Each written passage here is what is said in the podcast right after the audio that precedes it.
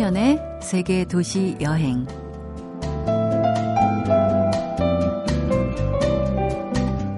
안녕하세요. 차미연입니다.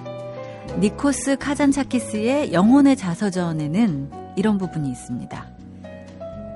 평생 동안 내가 간직했던 가장 큰 욕망들 가운데 하나는 여행이어서 미지의 나라들을 보고 만지며 미지의 바다에서 헤엄치고 지구를 돌면서 새로운 땅과 바다와 사람들을 보고 굶주린 듯 새로운 사상을 받아들이고 처음이자 마지막으로 모든 사물을 보고 천천히 오랫동안 시선을 던진 다음에 눈을 감고는 그 풍요함이 저마다 조용히 아니면 태풍처럼 내 마음속에서 침전하다가 마침내는 오랜 세월에 걸쳐서 고운 채로 걸러지게 하고 모든 기쁨과 슬픔으로부터 본체를 짜내고 싶었다.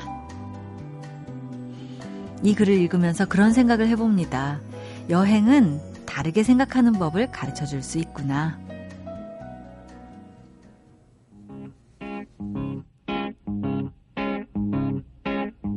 What a day for a day. The Loving Spoonful의 Daydream입니다. What a day for a daydreaming boy. And I'm lost in a daydream, dreaming about my bundle of joy. And even if time ain't really on my side, it's one of those days for taking a walk outside. I'm blowing the day to take a walk in the sun.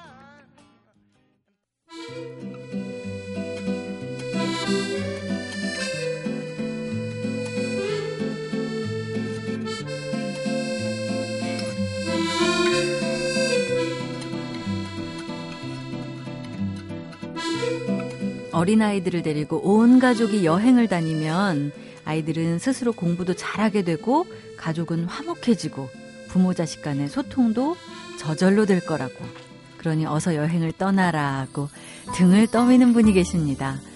바로 양영채 씨인데요. 모셨습니다. 어서 오세요. 네, 안녕하세요. 안녕하세요. 반갑습니다. 네. 가족이 여행을 많이 다니시나 봐요. 네, 많이 다녔습니다. 예. 가족이 여행을 다니면 사랑이 커지고 공부가 저절로 즐거워진다고 하셨는데, 증거가 있습니까?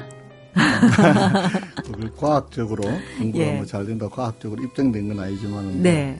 결과적으로 보면, 아, 그게 큰 자양분이 되었겠구나, 네. 그런 생각을 하죠. 아, 그러신가요? 네. 쓰신 책이 있어요. 놀면서 공부하기. 부제가 스카이, SKY 가족여행인데, 이 스카이가 어떤 스카인가요? 스카이에는 이제 이중적인 뜻이 담겨 있습니다. 네. 첫째는 우리 푸른 하늘을 뜻하는 그런 스카이. 네네. 그런 뜻이 하나 있는 거고, 또 하나는 우리 애들이 서울대, 고대, 연대하는 SKY. 거기에 이제 들어갔다 하는 그런 의미로 해가지고 스카이를 네. 했거든요. 네. 자녀분들이 세 명인가요? 넷입니다. 아, 그래요? 네. 예. 이제 딸 셋 먼저 놓고. 네. 마지막에 이제 넷을 낳았죠. 아, 그래요. 네. 그러면 네 명의 자녀들이 다 지금 스카이 대학에 들어간 거예요? 아니, 그렇지는 않고요. 딸 셋이 이제 네. 그 큰애는 이제 학교 마치고 직장 생활하고, 아버지 닮아갖고 이제 신문 기자 하고 있고 네네. 따라서. 둘째는 이제 박사 과정에 있고 셋째가 대학교 졸업반이에요. 네. 우리 막둥이는 고등학교 2학년입니다. 아, 지금. 그렇군요. 네. 여행을 많이 다녔더니 이 아이들이 소위 말하는 탑 학교들을 갔다, 이렇게 주장을 하실 수 있는 건가요? 증명은 됐네요, 일단. 뭐 이를테면은 여행이라는 게 네. 사실은 이제 저희가 요번 책에서 주장하는 거는 일단 부제가 교과서 여행이에요. 네. 교과서에 나온 대로 쭉 따라다니면서 하면은 교과 배경 지식이라든지 뭐 사고력, 창의력이 이렇게 커지고 네. 그래서 상당히 좋은 결과를 얻을 거다.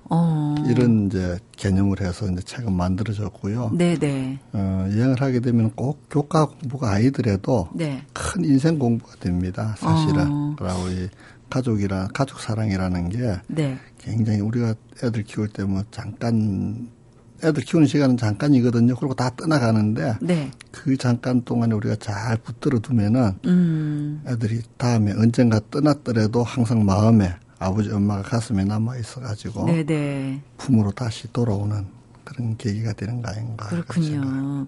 뿌리를 깊이 내린 듯한 그런 느낌인 것 같은데 확실히 그 교과서에 나온 곳들을 가족과 함께 여행을 하면 현장 학습이 따로 없을 것 같습니다. 네, 맞습니다. 그런데 아빠 입장에서는 공부를 많이 하고 가셔야겠어요. 아, 공부를 많이 해야 됩니다, 사실은.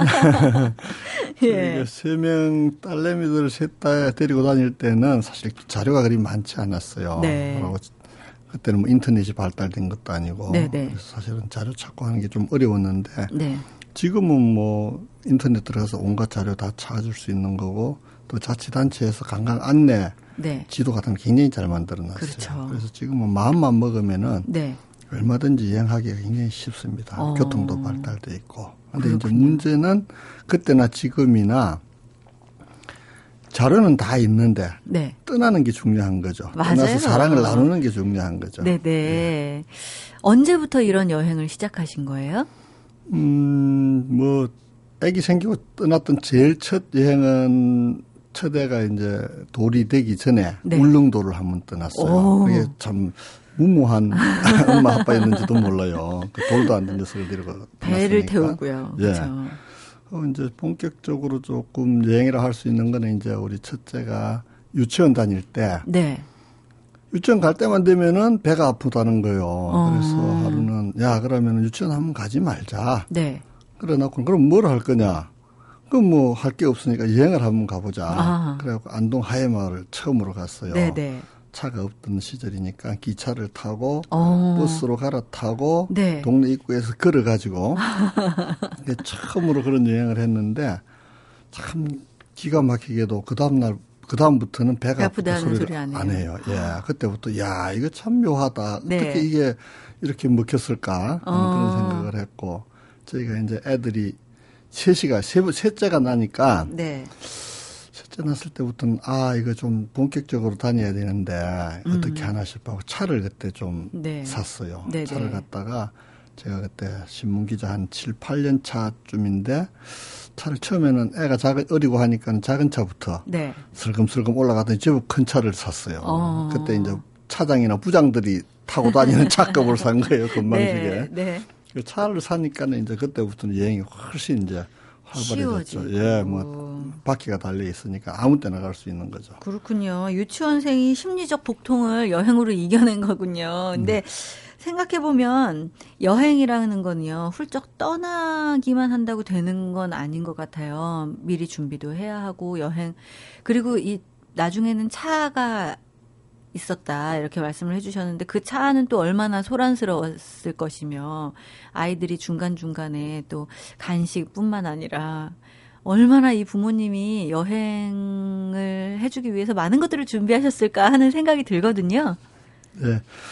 이제 저희 여행이 다른 아버지 엄마들하고 조금 다른 점이라면은 아마 네. 그 부분인 것 같아요. 이 이동하는 과정, 이동하는 시간에 저희들은 이제 애기들하고 많이 이게 놀이터죠. 자동차 아니 일종의 놀이터예요. 그래서 네. 뭐 끝말잇기부터 뭐 스무고개 네. 또 뭐 퀴즈 뭐 브레인스토밍 온갖 규칙 찾기 온갖 놀이들을 갖다가 다 동원을 해가지고 풉니다. 네. 그래서 네. 애들이 서로 막 그거 맞추려고 무슨 또 제비새끼 조잘 그리듯이 네, 네. 막 하는 거 지금도 선명하게 남아있어요. 아, 좋군요. 저도 어릴 적에 가족들이랑 여행을 굉장히 많이 한 편이라 지금 말씀을 해주시니까 저희 가족 여행이 떠오르는데요. 강원도 가려다 보면은 터널들이 굉장히 많았었어요, 예전에. 네. 지금은 굉장히 그 터널들이 길어졌는데 예전에는 그 터널이 짧고 뭐 이럴 때는 아 터널 끝날 때까지 숨을 끊지 않고 더 오래 하는 사람을 뽑는다든지 저희도 3남매거든요. 재미있는 시합이었네요. 예, 그런 네. 시합도 하고 그랬는데 예. 생각이 나네요. 예. 말씀하시는 거 보니까. 예. 자, 운영하고 있는 블로그가 있습니다. 예. 이름이 되게 재밌어요. 20년째 학부모. 아직도 학부모로 지금 생활하고 계신 거죠? 아까 막내가 네, 고등학생이라고 말씀하시니까. 막내가 이제 고2니까. 네. 그 블로그는 이제 고3 때까지는 네. 운영하려고 그래요. 그래서 이제 막내하고 첫 누나하고 나이 차이가 12살쯤 되거든요. 네, 네. 터울이 좀 깨지는데 네. 그래서 그 블로그는 이제 그 안에 뭐 여행 정보도 있고 그다음에 이제 뭐 부모님들한테 드리는 말 같은 것, 또 네. 우리 애들한테 주는 말 같은 거, 네, 네. 그다음에 뭐 사고력이나 그 논술 관련된 자료들 네. 그런 것 다 이렇게 이제 뭐 보여주고 하는데 큰 취지는 우리 애들 키우면서 가졌던 경험을 갖다가 한번 나눠보자 여러 네. 사람들한테 그런 겁니다. 그래서 책이 나온 것도 그런 취지고 이 사회적 경험으로 만들어야 되겠다. 아. 뭐 그런 거죠. 그렇군요. 지금 그러면 막내가 고등학생이니까 아직도 가족여행이 계속되고 있는 건지요? 고등학교 들어가서는 사실 공부가 굉장히 많아져요. 네. 많아지고 뭐 야자도 있고 막 이래가지고 굉장히 힘들어졌는데 네. 저희는 이제 어떤 우리 여행은 이제 딸 셋은 거의 다 지났고 여행 그 때가 이제 막내가 남았는데 일단은 방학 때만이라도 한번 가보자. 네. 기본적으로 그래서 이제 뭐 여름하고 겨울 또 가능하면은 봄, 여름, 가을, 겨울 철마다는 한 네. 번씩 가는 게 좋지 않겠나. 가까운 곳이라도. 예, 그런 생각을 하고 있습니다. 그렇군요. 사실 초등학교 지나고 나면은 중학생 들은 또래와 어울리고 싶지 가족과 여행 가는 거 또 이렇게 좀 거부하는 친구들도 있는데요. 그래도 지금까지 막 대학 졸업한 따님들과 또 아직도 고등학생인 막내와 다 같이 그렇게 여행을 다니시는 비결이 있다면 뭘까요? 뭐 특별한 비결보다도 뭐 이를테면은 이 녀석들이 좀 흥미를 느낄 만한 여행지를 갖다가 나름대로 꾸미는 네. 거예요. 생각을 해보고 의견도 한번 들어보고 네. 지난 여름 같은 경우에 이제 뭐 그 고냉지 채소밭 태백에 있는데 네. 그런데 하고 바랑산 그 정상 이런데 평창에 있는 예. 경치가 굉장히 좋은 데를 골라가지고 네. 그다음에 이제 강릉 쪽 가가지고 야영까지 1박 2일로 이렇게 했더니 애들이 굉장히 좋아했어요. 그러니까 좋아하는 데를 제시를 해주니까는 네. 그냥 따라가 같이 가는 거예요. 다 크도 역시 그 여행은 참 즐겁다 하는 네. 그런 생각이 들더라고요. 아무래도 즐겁게 해주니까 그 시간을 함께 하고 싶은 것 아닐까 하는 생각이 듭니다. 갑자기 저희 엄마와 여행을 떠나고 싶다 하는 생각을 하게 되는 시간인 것 같은데요. 음악 한 곡 듣고 계속해서 이 가족여행 이야기를 들어볼까요? 박학기 씨 그리고 박학기 씨 두 딸들 박정현, 박승현이 함께 부르는 노래입니다. 비타민 함께 들어보도록 하죠.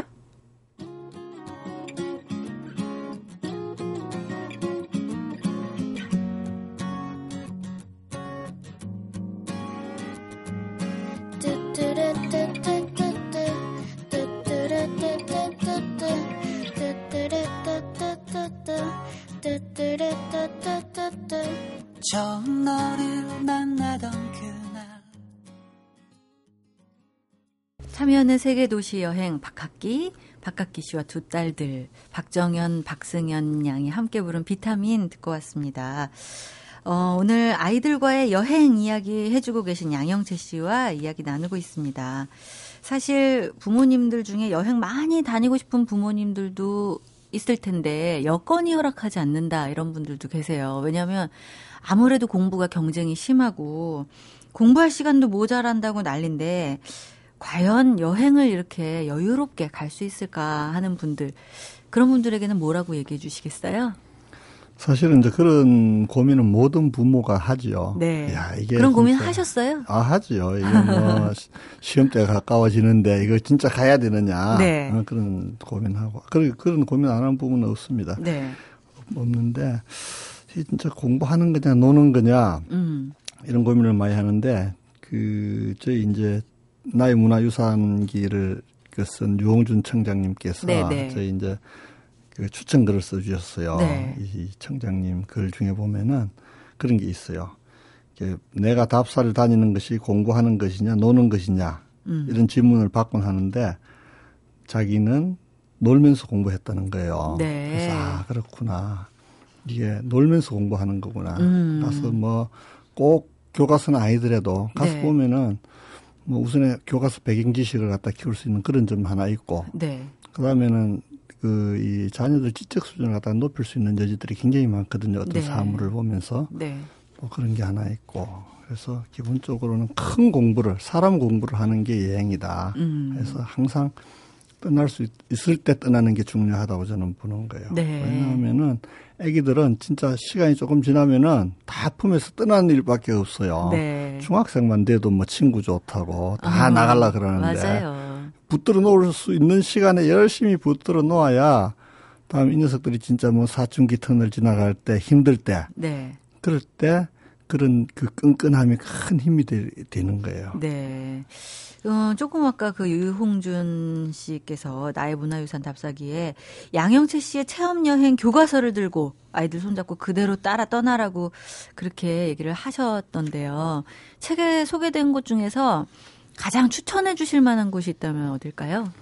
사실 요번에 이제 이 책에는 8군데가 나와 있습니다. 네. 나와 있는데 이거는 저희가 이제 교과서, 초등학교하고 중학교 교과서를 다 분석을 해가지고, 한, 항목을 한 1000개쯤을 뽑아가지고, 네. 그 중에서 제일 하이라이트다 싶은 걸 갖다가 요번에 모은 거예요. 예. 그래서 어디를 가더라도 다 좋다고 이야기 드릴 수 있고요. 그렇겠네요. 1000개 네. 중에 8곳을 네. 보셨으면. 그 중에서도 또 추천을 하라고 하시면은, 저는 좀 풍광이 좋은데 네. 이런 데를 좀 우선적으로 추천드리고 싶어요. 왜냐하면은 요즘 애들은 이게 무슨 PC나 스마트폰에 묻혀가지고 네. 여간에서는 좋은 경치를 보고도 감탄을 못해요. 굉장히 애들이 좀 정서적으로 좀 메말라 있기 때문에 네. 좀 경치가 굉장히 좋은데 이런 데를 가는 게 좋겠다. 그래서 저는 요번에 추천을 한다면은 한 군데만 하기에는 조금 야속하니까. 네. 두 군데 해주시죠, 그럼. 두 군데 하면은. 네. 한 군데는 보성 녹차밭이에요. 네. 보성 녹차밭은 사실은 저도 의외의 그 성과였는데. 네. 그에 이제 우리 막둥이하고 전남 일대를 쭉 돌면서 맨 마지막에 아들 요번에 어디가 제일 마음에 들었어? 하니까는. 보성 녹차밭이 제일 마음에 들었다는 거예요. 어떤 면에서요? 일단 올라가면 경치가 풍광이 굉장히 뛰어납니다. 네, 색깔이 벌써 다 초록색이고 해가지고 예. 그랬던 거고, 두 번째 이제 하나 더 추천드리자면은 대관령 고원이에요. 대관령 고원은 이제 그 해발 한 800에서 한 1,400m 고지에 그런 초지들이 쫙 네. 형성이 돼 있는데 우선에 뭐 넓은 풀밭이 네. 굉장히 시원하거든요. 무슨 사운드 오브 뮤직에 나오는 맞아요. 그런 장면 같기도 하고 또 커다란 그 풍차 같은 이런 그 전기 풍력발전기들이 예, 돌아가거든요. 네. 굉장히 독특한 풍광을 줘요. 이국적인 것 네, 같은 네. 느낌. 그런데 그러고 이제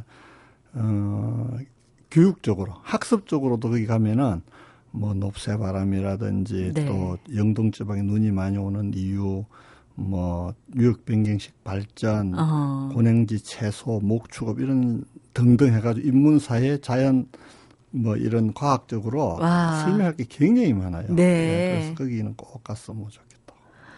그런 준비를 다 해가지고 그 인문사회학적 지식을 다 전수해주고 오시는군요. 현장에서. 그거 나름대로 준비를 하지만은도 네. 다 가서 설명해주기 어려워요. 사실은. 대단하십니다. 예, 해야 되는데 쉽지 않고 저는 요번에 이 책을 쓰면서도 예. 내가 몰랐던 게 굉장히 많았어요. 뒤늦게. 네. 네. 그때 좀 더 조사를 했으면 훨씬 더 재미있게 설명했겠구나. 예. 그런 것들이 많았습니다. 이제는 손주들과 함께 가셔가지고 설명해 주셔도 참 좋겠네요. 다음 기회가 되면.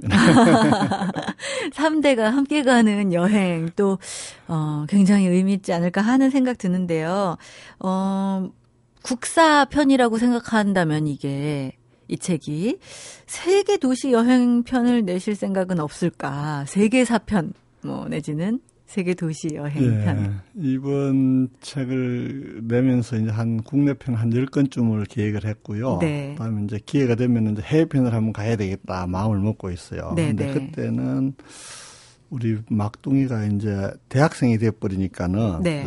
지금 책은 뭐 초등 고학년에서 중학생이 주독자인데 네. 그때 책은 이제 어른들 대상으로 내야 되지 않을까 싶어요. 네. 그때도 불러주십시오. 책 나오면. 얼마든지 저희 그 이야기를 잘 듣고 또 세계 여행을 가면서 또 양영채 씨의 책을 들고 이곳에 이거구나 이러면서 또 공부하는 마음으로 갈 수 있을 것 같다는 생각이 드는데요.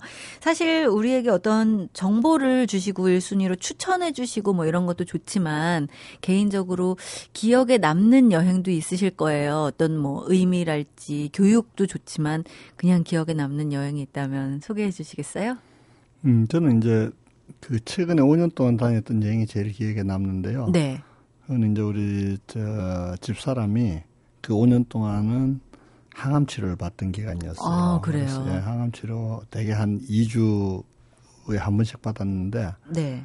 항암 치료 치료받고 후반기쯤 되면은 기력이 막 회복이 되니까는, 네. 아들 데리고 이제 떠나는 거죠. 아, 네. 그래서 많이 다녔어요, 사실은. 아. 그래서 그런 거, 뭐, 그때,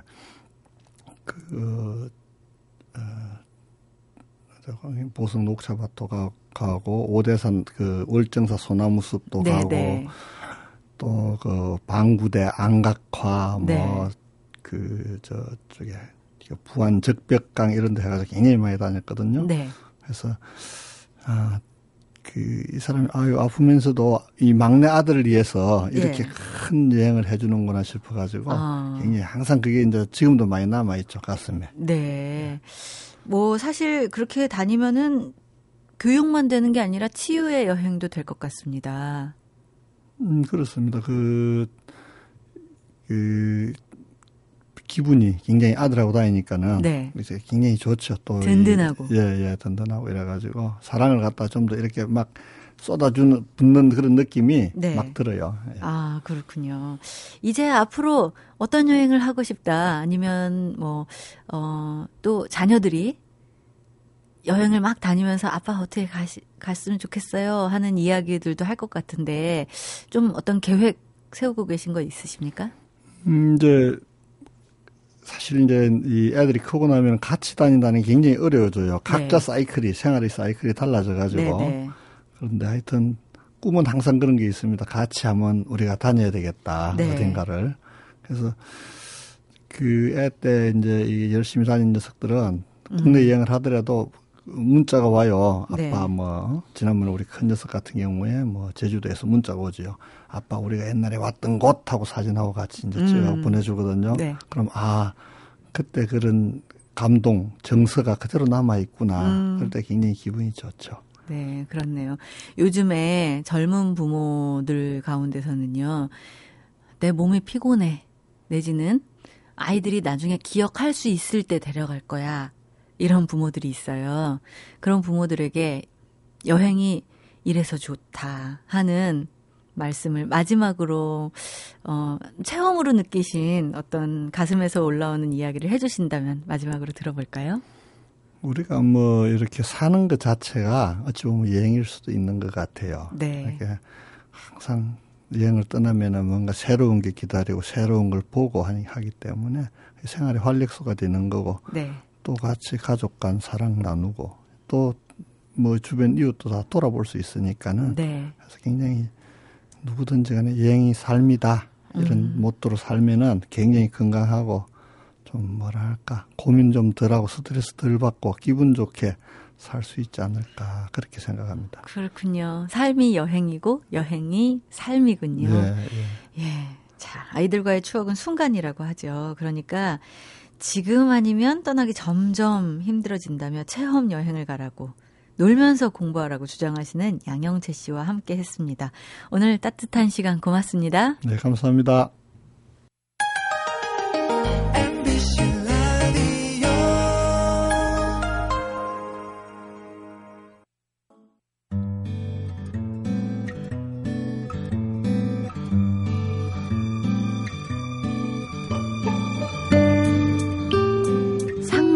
각박하게 살다 보면 문득 영혼이 너덜너덜해졌다는 느낌이 들 때가 있어요.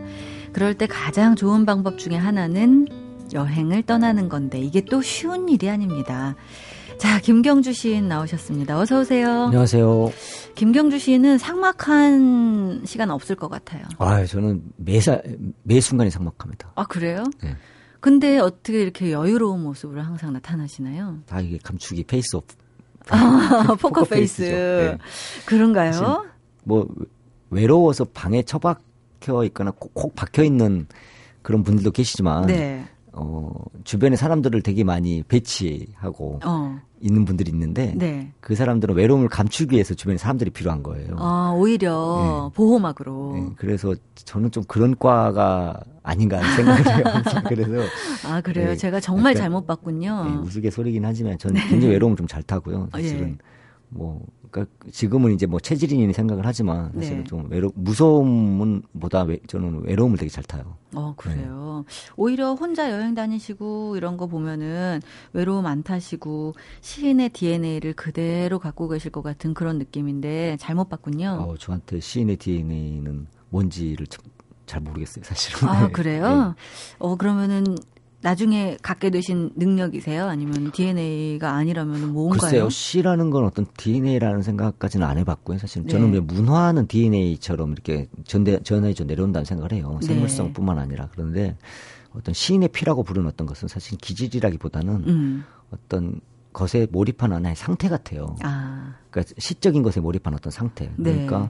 누구나 그 상태를 끌어올 수 있고 몰입을 할 수 있기 때문에 우리가 그림을 그릴 때 몰입을 하잖아요. 네네. 그거하고 똑같은 거죠. 아. 그러니까 시를 쓰는 순간에 어떤 시적인 상태에 머무는 거죠. 네네. 근데 이제 그게 쌓이면 그게 뭐 기질이 될 수도 있겠지만 저는 좀 모두 전환을 분명하게 하는 편이라 네네. 생활인 김경주로서도 굉장히 중요한 어떤 삶의 이면들을 놓치고 싶지 않은 순간들이 있기 때문에 네네. 시적으로 살려고 애를 쓰고 막 이러진 않아요. 사실은 가끔 그런 모습들이 더 자신에게 손발이 오그라들 때가 있어서 오히려 저는 좀 저한테 익숙한 것들을 좀 이렇게 버리려고 하는 어떤 네. 연습들을 더 많이 하는 편이에요. 네. 스위치를 갖고 계시군요. 이쪽 스위치로 온 앤 오프. 노력을 하는데 잘 안 되죠, 사실. 예. 그런 스위치, 시적인 생활로의 스위치 온 할 때 아마 여행을 하지 않을까. 그렇죠. 아무래도 그렇게 많이 떠났죠. 네. 예, 그렇습니다. 그런 생각이 들었어요. 오늘은 어디를 소개해 주시겠습니까? 예, 튀니지의 두주라는 작은 소도시 마을이에요. 네, 네. 북아프리카? 그렇죠. 북아프리카에 이제 카르타고 막 이런 생각이 사하라 사막에 있는 네. 그 작은 그 마을이라고 해야 되나 타운이라고 해야 되나 소도시라고 볼 수 있는데 네. 아마 요즘에야 뭐 사하라 사막에 관광을 하기 위해서 굉장히 튀니지에서 이제 구경 버스를 통해서 한 6시간 뭐 600km 정도 된 거리를 통해서 이 두주라는 곳을 많이 거쳐 가시는데 네. 지금 이제 관광 도시는 하고 부르기는 좀 애매하지만 그러기엔 너무 소박하니까 네. 그렇지만 뭐 과거에는 거의 모르는 사람들이 모르는 도시였던 거죠. 네. 그래서 저도 이제 튀니지에서 사하라 사막을 경험을 하기 위해서 이 두주까지 6시간에 걸쳐서 버스를 타고 갔거든요. 네. 근데 너무너무 소박한 마을이에요. 그러니까 사하라 사막은 모로코에서 가는 길도 있고 뭐 두바이에서 가는 길도 있고 되게 여러 개가 있잖아요. 네. 근데 저는 사하라를 꼭 튀니지에서 한번 떠나보는 걸 권하는데 어떤 점이 다른데요?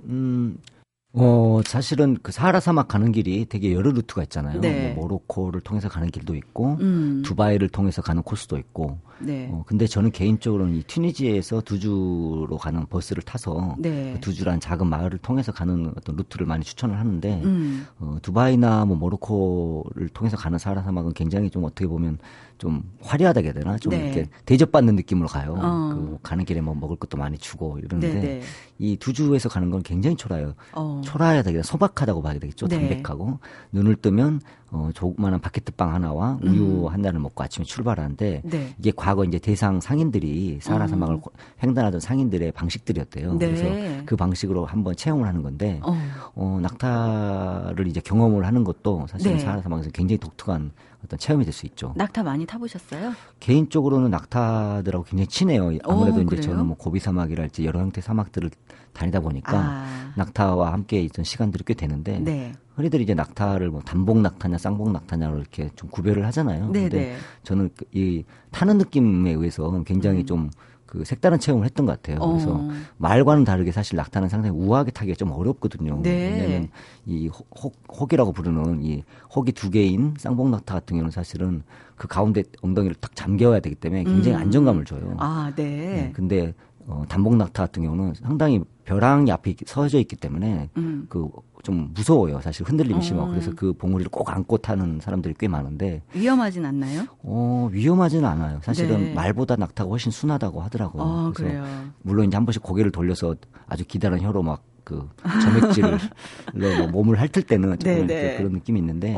친근감의 표시인가 봐요. 네, 근데 어떤 동물을 타는 느낌에서 가장 좋은 건 그 동물의 어떤 체온과 심장의 박동이 함께 느껴질 때 같아요. 그래서 이렇게 사하라 사막을 이렇게 저벅저벅 낙타를 타고 가다 보면 낙타의 심장이 아주 미미하게 발 허벅지 사이에서 느껴져요. 네. 그때 그 느낌이 하나가 돼 있다는 느낌과 굉장히 안정감을 주거든요. 그래서 그 많은 상인들이 대상들이 낙타를 타면서 이런 느낌이지 않았을까라는 생각을 많이 갖게 됐고 낙타를 타면서 꼭 저는 이제 눈여겨서 보라고 권하는 것 중에 하나가 이 사하라 사막의 이 오아시스들 그리고 대추나무들, 야자수들을 좀 많이 담아오라고. 나무들. 네, 하고 싶은데. 예. 사막에 있는 나무는 진짜 선인장들도 많이 보셨어요? 네.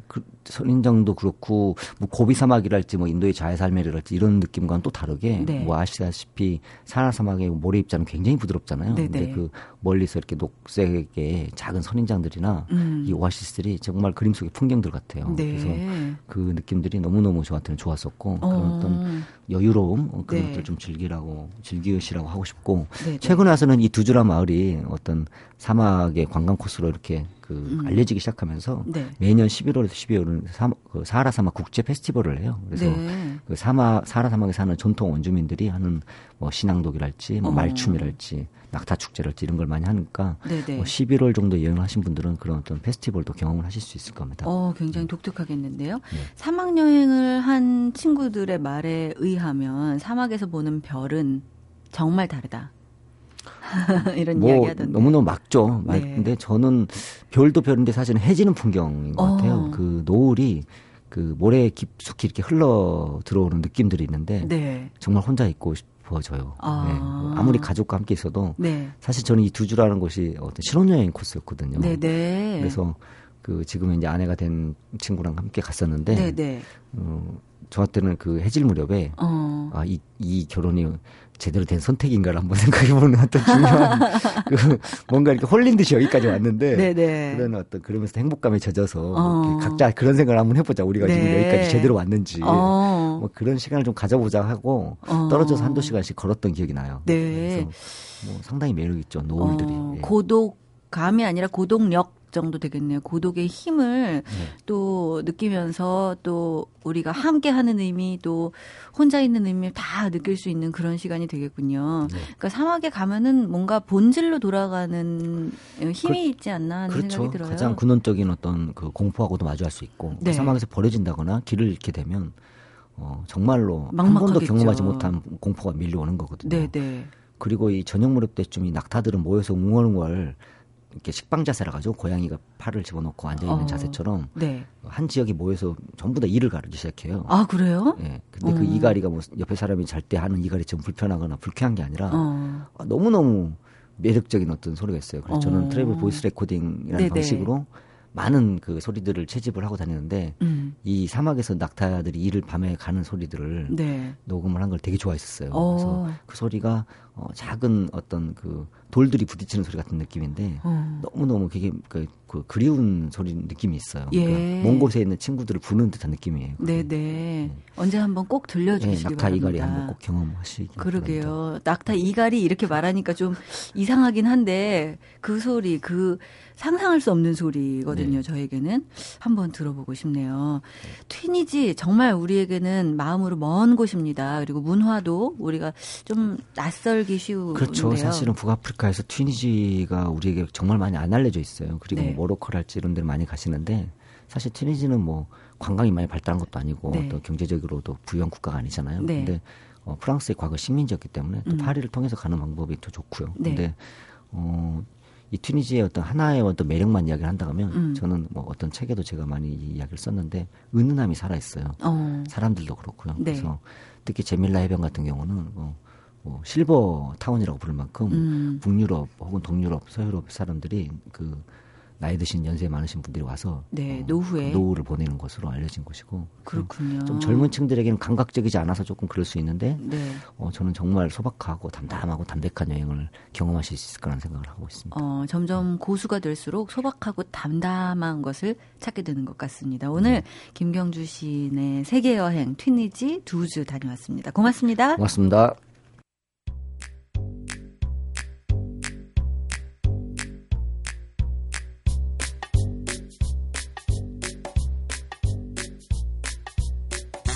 비온 뒤에는 꼭 하늘을 살핀다는 사람이 있습니다.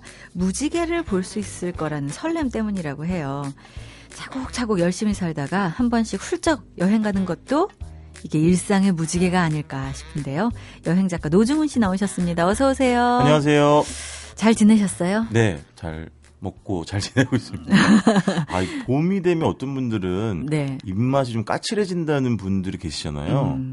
저는 왜 안 그럴까요? 네, 저는 봄이 되면은 네. 안 먹던 게 먹고 싶어요. 아, 뭐 새로 나온 나물 같은 거요? 예, 예. 그러니까 그냥 별로 잘 안 먹던 거. 네. 그런데 뭔가 시도해보고 싶은 그런 마음. 그렇죠. 봄나물도 좀 맛이 생소하더라도 네. 한번 시도해보고 싶은 마음. 제가 얼마 전에 통영을 다녀왔는데요. 네. 요즘 멍게가 제철이잖아요. 멍게 비빔밥. 네. 근데 어떤 마을에 들러가지고 멍게 비빔밥은 많이 먹지만 네. 그 마을 이제 그 아주머님이 해주신 마을 음식을 먹었는데요. 멍게에다가 미나리 넣고 오이 썰어가지고 초고추장 넣어가지고 비벼 주셨거든요. 예. 반찬처럼. 그리고 또 멍게 시금치 이런 것도 있더라고요. 그 나물과 멍게의 조화가 네. 예사롭지가 않더라고요. 아 그러니까요. 이 멍게의 그 특유의 향과. 네. 미나리 시금치도 사실은 향이 또 있는 거잖아요. 네네. 그게 이렇게 초고추장과 잘 버무려진 네. 그 모습이. 네. 저의 향들이 막 아우성을 치죠 진짜. 그럴 것 같네요. 네. 저의 미각을 확 자극하는데요. 오늘 그러면 통영으로 가나요? 아닙니다. 오늘은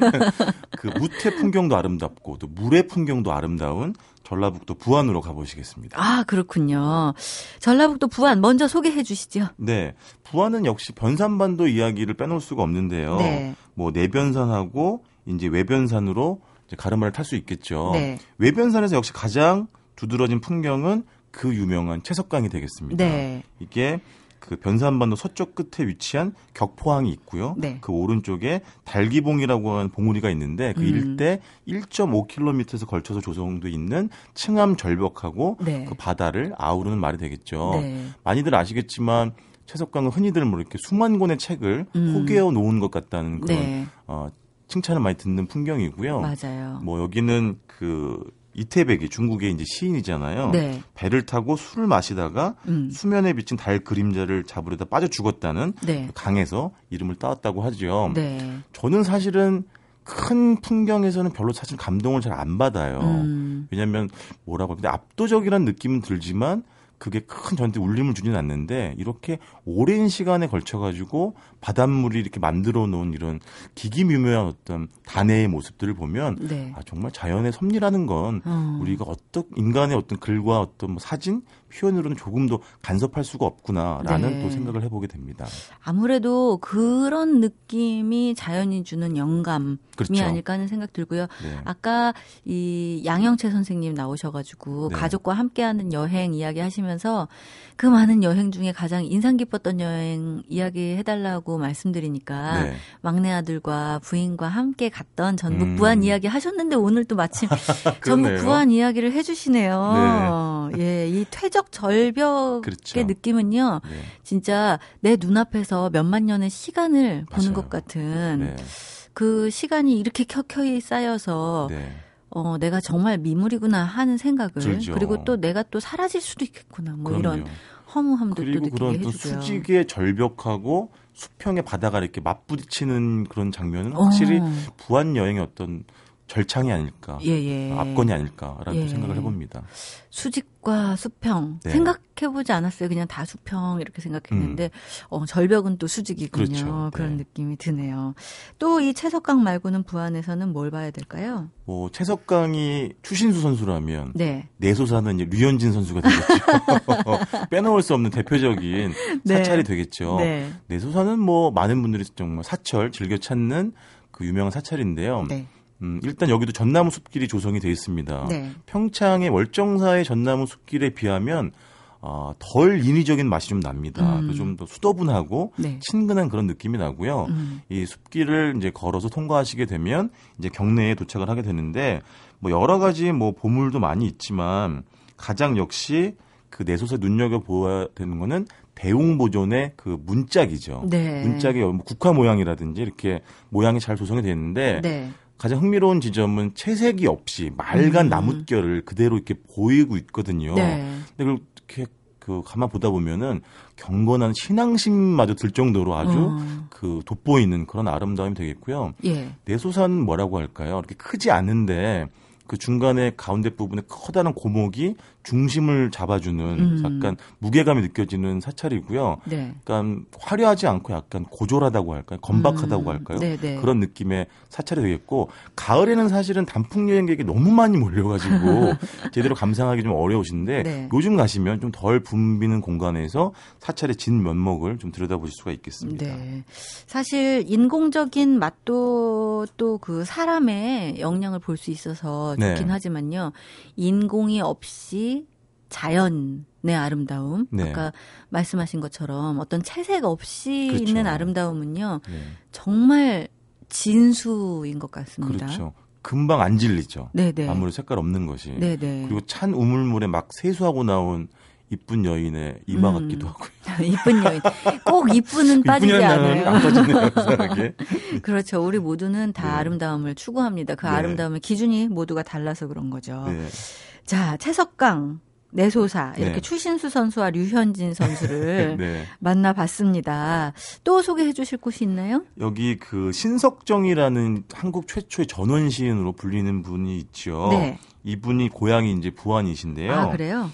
이분이 어떤 그 본인이 이제 출간했던 모든 시와 또 육필 원고 또 집필했던 당시에 써졌던 뭐 필기구까지 이렇게 전시가 돼 있는 신석정 아, 문화관이 여기 있고요. 네. 이 문화관 그 맞은편에 청구원이라고 하는 네. 이분이 살면서 시를 썼던 그 유명한 뭐 촛불이라든지 슬픈 목가를 집필했던 집을 이제 복원해 놨습니다. 아, 그래요? 네. 근데 이분이 이 집을 정말 사랑하셔가지고요. 이렇게 첫 번째 시집을 내면서 이런 말씀을 남기셨다고 해요. 청구원 주변의 산과 구름, 멀리 서해의 간지러운 해풍이 볼을 문지르고 지나갈 때 얻은 꿈의 조각들이라고 언급했을 정도로 이 집에 대한 사랑이 네. 남달랐다고 합니다. 정말 사랑이 남달라서 네. 남기는 시어들이 그렇죠. 아름답기 때문에 이 청구원이라는 곳이 더 아름다워질 수 있는 그렇죠. 것 같아요. 가시기 전에 뭐 이분 시 한 편 정도 읽어보시고 가면 더 좋겠죠. 예. 네. 또 문학관이 있다고 하니까 그곳에서도 많이 소개를 네, 맞습니다. 해주겠죠. 네. 아무래도 전북이다 보니까 우리 노중훈 작가의 전공 맛있는 먹을거리를 꼭 여쭤봐야 될 것 같아요. 여긴 뭐 정말 물산이 정말 풍부한 고장인데요. 네. 뭐 조개가 아무래도 유명하죠. 네네. 바지락이라든지 백합. 백합. 그래서 뭐 바지락 죽도 많이 드시고 백합 네. 죽도 많이 드시고 백합 같은 경우에는 백합탕도 많이 드시죠. 네. 제가 늘 하는 얘기지만 술 드시고 백합탕으로 속을 풀고 또 속을 좀 보호하려면 백합죽을 또 드시면 되겠고요. 누가 그 얘기하더라고요. 술 먹고 네. 나서 백합탕을 먹으면 네. 위를 이렇게 주물러 주는 것 같다고. 그렇죠. 네, 그 맑은 기운이 짜르르 퍼져 나가는 네. 기분이 있고요. 네. 역시 부안에는 갯벌이 많이 펼쳐져 있기 때문에. 그 갯것들이 정말 많은데 네. 또는 곰소항이라 그래가지고 젓갈 산지가 아주 유명한 곳이 있습니다. 네. 이곳에 들르시게 되면 젓갈 백반 같은 거 시키게 되면은요 예. 한 9가지 젓갈이 반찬으로 나옵니다. 그래요. 뭐 오징어젓, 창란젓, 명란젓, 어리굴젓, 갈치속젓 이런 것들이요. 뭐 잘 아시겠지만 또 이만한 밥도둑이 없잖아요. 그렇죠. 네. 그리고 젓갈이 맛있으면요. 보니까 김치도 맛있고요. 아, 그럼요. 모든 것이 다 맛있더라고요. 네. 저는 여기서 먹으면서 무슨 생각도 했냐면 곰수항이 약간 예전부터 지리적으로 격리된 지역이었거든요. 네. 그래서 오히려 이렇게 저장 음식 문화가 발달을 했다고 해요. 그래서 불리한 여건이 오히려 지금은 또 좋은 쪽으로 바뀐 그런 예가 되겠습니다. 모든 것이 마이너스만은 없고 네, 플러스만도 없는 것 같습니다. 네. 오늘은 전북 부안에 다녀왔습니다. 고맙습니다. 고맙습니다.